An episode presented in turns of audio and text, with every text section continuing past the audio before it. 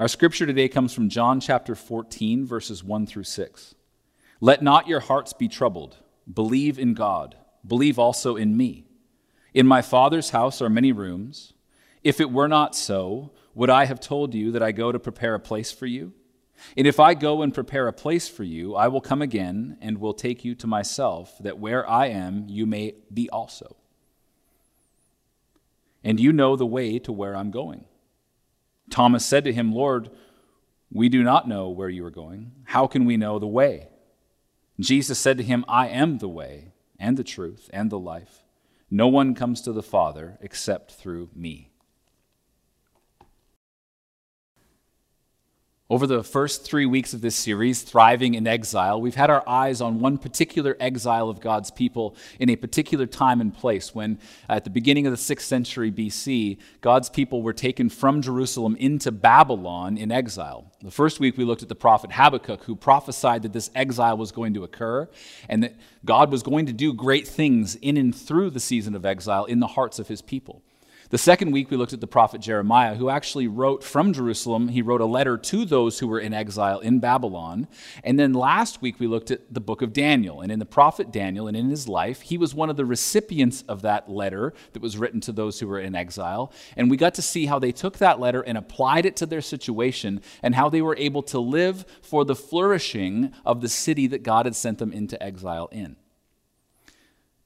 Daniel, toward the end of the book, has a vision of a king. He has the vision of a king bringing his people home, but not in some kind of temporal sense where they just simply return back to Jerusalem, but in a more transcendent sense where he is an ultimate king who brings his people fully and finally home to their heavenly home. This week, as we have another look at thriving in exile, I want to take you to the prophet Isaiah. I want to take you to the prophet Isaiah, who was speaking into the situation in his nation, speaking the word of the Lord to Hezekiah, who was the king at the time. And this is before, again, we're, we're going back before the exile, and he's prophesying that it's going to come. What I want to do is take you from Isaiah to John the Baptist and to Jesus and show us the way home. Isaiah chapter 39, verse 5. Then Isaiah said to Hezekiah, Hear the word of the Lord of hosts. Behold, the days are coming when all that is in your house and that which your fathers have stored up till this day shall be carried to Babylon. Nothing shall be left, says the Lord, and some of your own sons who will come from you, whom you will father, shall be taken away, and they shall be eunuchs in the palace of the king of Babylon right? So, just like the prophet Habakkuk, way before the days of Habakkuk, Isaiah says God's going to raise up a foreign enemy, a foreign power, and they're going to come in, besiege Jerusalem, and carry some people away into exile, including some of the royal household. Now, we know from reading Daniel last week that some of the royal household, they had names. It was Daniel and his friends, they were part of that royal lineage. They were the cream of the crop, and they had been taken to serve in Nebuchadnezzar's empire. But notice the next thing that Isaiah prophesies, just a couple of verses later. Isaiah chapter 40, verse 1, he says, Comfort, comfort my people, says your God. Speak tenderly to Jerusalem and cry to her that her warfare is ended and that her iniquity is pardoned and that she has received from the Lord's hand double for all her sins. See, Isaiah is speaking the word of the Lord to the king when he says there's going to be a season of exile. Some of your people are going to be carried away, but that this season of exile is going to come to an end and there will be a return home. And even with the word of doom in Isaiah 39, at the beginning of Isaiah 40, we have a, a, a contrasting word of comfort for the people of God. But I want to show you this because the comfort points way beyond the simple return from their exile in Babylon back home to Jerusalem. It points to something way beyond that. If I could say it like this, the word of comfort promises a lot more than a simple return to the way things were. Just look at the next verse, verse 2 or verse 3. It says, A voice cries, In the wilderness, prepare the way of the Lord, and make straight in the desert a highway for our God.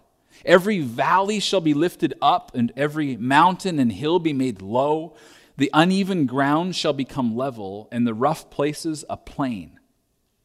And the glory of the Lord shall be revealed, and all flesh shall see it together, for the mouth of the Lord has spoken. So here's the picture that's going on. See, when a king would come and visit your city, the king of the nation, the king of the empire would come to your city, what you would do is you go prepare the way so that the king's road into the city would be smooth. You got to think the king is arriving on a chariot or a wagon of some sort, and your chariot and wagon back then did not have the same suspension as your car right now. And so you wanted to level out all of the bumps and make the way smooth so that when the king is coming, it's an, invi- an inviting thing. You want to fill the potholes, you want to smooth the surface. You try to flatten out the rough places on the road, and you make the way of the king as smooth as you possibly could. But this isn't talking about like repaving Cambie Street for a royal visit, because this is not talking about a normal king. This is talking about preparing the way of the Lord now, in your Bible, that's going to be capital L, capital O, capital R, capital D, Lord. It's talking about the covenant God of the scriptures. It's not talking about smoothing out the road for some local king to come in for a little visit, collect some taxes, or whatever they might have been doing. It's talking about the cosmic scope of things being made ready for the arrival of God Himself. Just look at the language in verse 4. Every valley shall be lifted up, and every mountain and hill made low.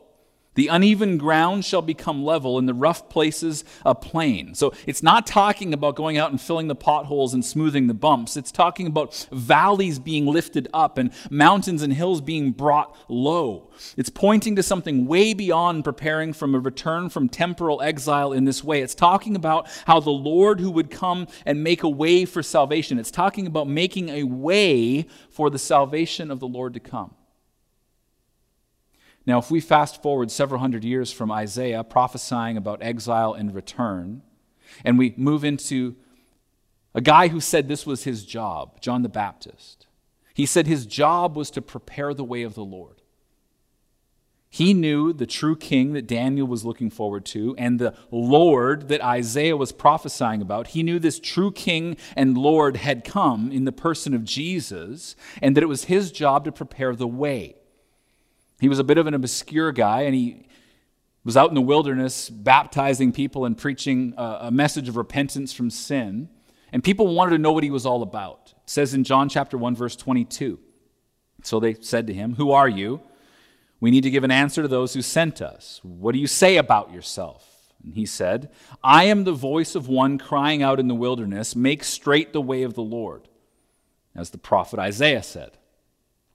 What I want you to see is that 500 years after that Babylonian exile ended and the people of God had returned home, John the Baptist is out in the wilderness outside of the city quoting poetry from his Bible about returning from exile. He's not talking about a temporal exile, and he's not talking about a normal king. He's looking at the prophecy from Isaiah 39 and 40, the prophecies of exile and the comfort of return and he's applying them to the situation at hand. He's talking about the true king, the true Lord who has come, not to bring us home from some kind of seasonal exile. He's the voice crying in the wilderness that the true Lord and the true king has arrived to make a way for us to come fully and finally home. John the Baptist is out in the desert quoting prophets who prophesied exile and return, but he's doing so as a way of talking about the human condition of exile from God and how Jesus has come to take us home. He has come to prepare a way for us to be made right with God. John the Baptist has come to prepare for the way to be revealed. Listen to what Jesus says later, John chapter 14, verse 1. Let not your hearts be troubled. Believe in God. Believe also in me. In my Father's house are many rooms. If it were not so, would I have told you that I go to prepare a place for you? And if I go and prepare a place for you, I will come again, and I will take you to myself, that where I am, you may be also. And you know the way to where I'm going. Thomas said to him, Lord, we do not know where you're going. How can we know the way? And Jesus said to him, I am the way and the truth and the life. No one comes to the Father except through me. Christ City Jesus is the way home. Jesus is the true king revealed to Daniel in his exile. Jesus is the Lord of Isaiah's prophecy. And listen, because he says, Let not your hearts be troubled. In a season of unsettledness, and uncertainty, a season where all the regular circumstances are removed from us, There would have been great turmoil emotionally for the disciples when Jesus was saying this to them. He says, Let not your hearts be troubled. So I want to ask, where are you troubled in your heart? Where are you tossed about in your soul? Where is life kind of like floating along in the boat in the troubled seas where the wind and the waves are just slapping against the boat and shaking you around, and you're in the midst of a confusing storm? Where is your heart? John 14, verse 1. Let not your hearts be troubled. Believe in God, believe also in me. Um, Hudson Taylor was a, a, great British missionary to China in the 19th century. Uh, he said, Have faith in God means hold God's faithfulness. Have faith in God means hold God's faithfulness. So your trust can only be as effective as the object you're placing your trust in. Your faith can only be as strong as the one that you've placed your faith in. Therefore, to have faith in God means simply to take hold of God's faithfulness, to lean into and believe into his nature and character. See, Jesus is saying, I know you're troubled, but believe in God and believe in me. So, if Jesus is the object of our faith, the object of our trust, the object of our hope, then we don't need to despair. See, even weak faith in a strong object will calm our hearts in the midst of the worst circumstances. See, we aren't saved by the strength of our faith as we go through trials, but we are saved by the realness and the faithfulness of the object of our faith, Jesus. Jesus is saying, trust God's faithfulness, take hold of it. And in the midst of your troubled heart, he says, cling to him, cling to me. And what if you're struggling with that? Let me read verses 2 and 3. In my Father's house are many rooms. If it were not so, would I have told you that I go to prepare a place for you? And if I go and prepare a place for you, I will come again and take you to myself, that where I am, you may be also. What I want you to notice in this passage, if you're struggling to take heart in this situation, let your heart not be troubled, what I want you to notice is that the you in this passage is plural. Jesus is not talking to an individual, he's talking to his people. We're not a bunch of autonomous individuals. We're Jesus' people. So when we're troubled in our hearts, we actually have the ability to share that experience, and then we're collectively called to believe together. To be part of Jesus' church means that you are not left alone in your troubles, that you are not left alone in your struggles. If you're having a hard time with it, and, and maybe you're just out of faith right now, and you're saying, honestly, I don't have faith to believe that there's going to be a good outcome to this or that God's going to provide in that way, I, I know, I understand. If you're having a hard time with it, borrow some of my faith. Let's come together as the body of Christ and let's pray for one another. Let's encourage one another. Let's strengthen one another in the faith. I don't think you can thrive in exile, in isolation, if you're trying to do it alone. I think this is leading us to the reality that there's something corporate happening where the word to not let our hearts be troubled, well, I think we have to do that together. Jesus says, Let not your hearts be troubled. But really, what is the answer to the troubled heart? Sounds like a great statement, but what is it based on? The answer for the troubled heart is to know that He is making a way for us. Look at verses 4 through 6. And you know the way to where I'm going. And Thomas said to him, Lord, we do not know where you're going. How can we know the way? And Jesus said to him, I am the way and the truth and the life. No one comes to the Father except through me. Right? Thomas says, Lord, we don't know where you're going. How can we know the way? Like Thomas would prefer a roadmap. That's what's going on. He says, Jesus is going. Jesus says, I'm going to prepare the way, and you know where I'm going. And Thomas says, No, we don't know where you're going. Why don't you tell us where you're going? And he wants kind of a roadmap so they can make their way to where Jesus is. Jesus offers, though, nothing but himself. Look at verse 6 again. Jesus said to him, I am the way and the truth and the life. No one comes to the Father except through me. Jesus says, I'm not offering you a roadmap for the future, and I'm not trying to show you how you can find your way home. He says, I'm telling you, I am the way. You follow me. Thomas à Kempis said, You follow me. I am the way and the truth and the life. Without the way, there is no going. Without the truth, there is no knowing. Without the life, there is no living.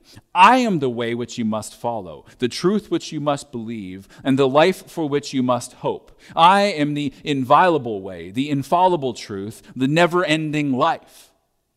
And see, as the way, Jesus promises to go and prepare a place for us. We are no longer spiritual refugees with no place to call home. In Genesis chapter 3, we see that Adam and Eve disobey the one command that God has given them to obey, and they fall into what the Bible calls sin. It's willful rebellion against the commands of God. And the consequences of their sin mean that there's a judgment leveled against them whereby they are exiled from the garden home that they had and they become sojourners in the land, exiles in the land. Their rebellion and sin, in that sense, has displaced them from their true home. They sin against God and they are banished from their homeland in the Garden of Eden.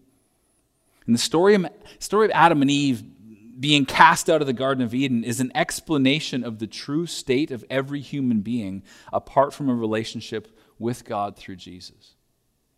John 14, 6, Jesus said, I, I am the way and the truth and the life. No one comes to the Father except through me. No one. And I just want you to see that He is the way. As you look at the future and you're not sure what it's going to look at, I just want you to understand that He is the way. As you try and discern what might be in front of you and how you can figure things out, I just want you to understand that ultimately Jesus Christ is the way. We've been talking about all of this exile in all of the scripture and all of the prophecies and all of the promises, and I just want you to see that Jesus came to make a way home for us. And the implication here is that apart from Jesus, there is no way home out of exile. The way of our return from spiritual exile and our separation from relationship with God, that way took Jesus to the cross where he laid down his life in our place and for our sin. So on the cross, Jesus joined us in spiritual exile to provide a way for us to be made right with God. See, on the cross, Jesus Christ was forsaken so that you can be assured you never will be. And in his resurrection, Jesus opened that way to life for all of his people to come home. Jesus conquered every enemy, every obstacle, so that you could be assured of God's love for you and that you could be confident that your exile has come to an end. And in the midst of every uncertainty in life, we anchor all of our hopes in the certainty that Jesus said he would go and prepare a place for us and that he would come again and take us home. And that's what all of these prophets have been speaking about. I think that's what Isaiah was speaking about. Not a return to the way things used to be, but a return to the way things ought to be, where we make our home in God. Let not your hearts be troubled in this season, Christ City. Let not your hearts be troubled. Know that Jesus is the way and the truth and the life, that none come to the Father but by him. But if you place your hope and faith in him, he promises to bring you home. If you're gathered or are going to be gathering with your house church online, now is the time to prepare to respond in communion. It's the time to remember the death and resurrection of Jesus. Remember how he has made a way for us, as I said, to be assured that he will bring us home. So, your house church leaders will lead you into the celebration of communion, whereby we take the bread and the wine, the body and blood of Jesus, and we remember what he has accomplished on our behalf. Let me pray. Father, I'm thankful that in the midst of any season of trial, exile or otherwise, that you sent Jesus to be the way, that you sent him not to give us a roadmap for the future, but to be the way, and you called us to follow him. And so help us to follow Jesus. Help us to keep our eyes fixed on the author and perfecter of our faith. Help us to know the way home is through him. Help us to way, know that the way home is to abide in your love. Let not our hearts be troubled in this season, but we trust you in all things. We pray this in Jesus' name. Amen.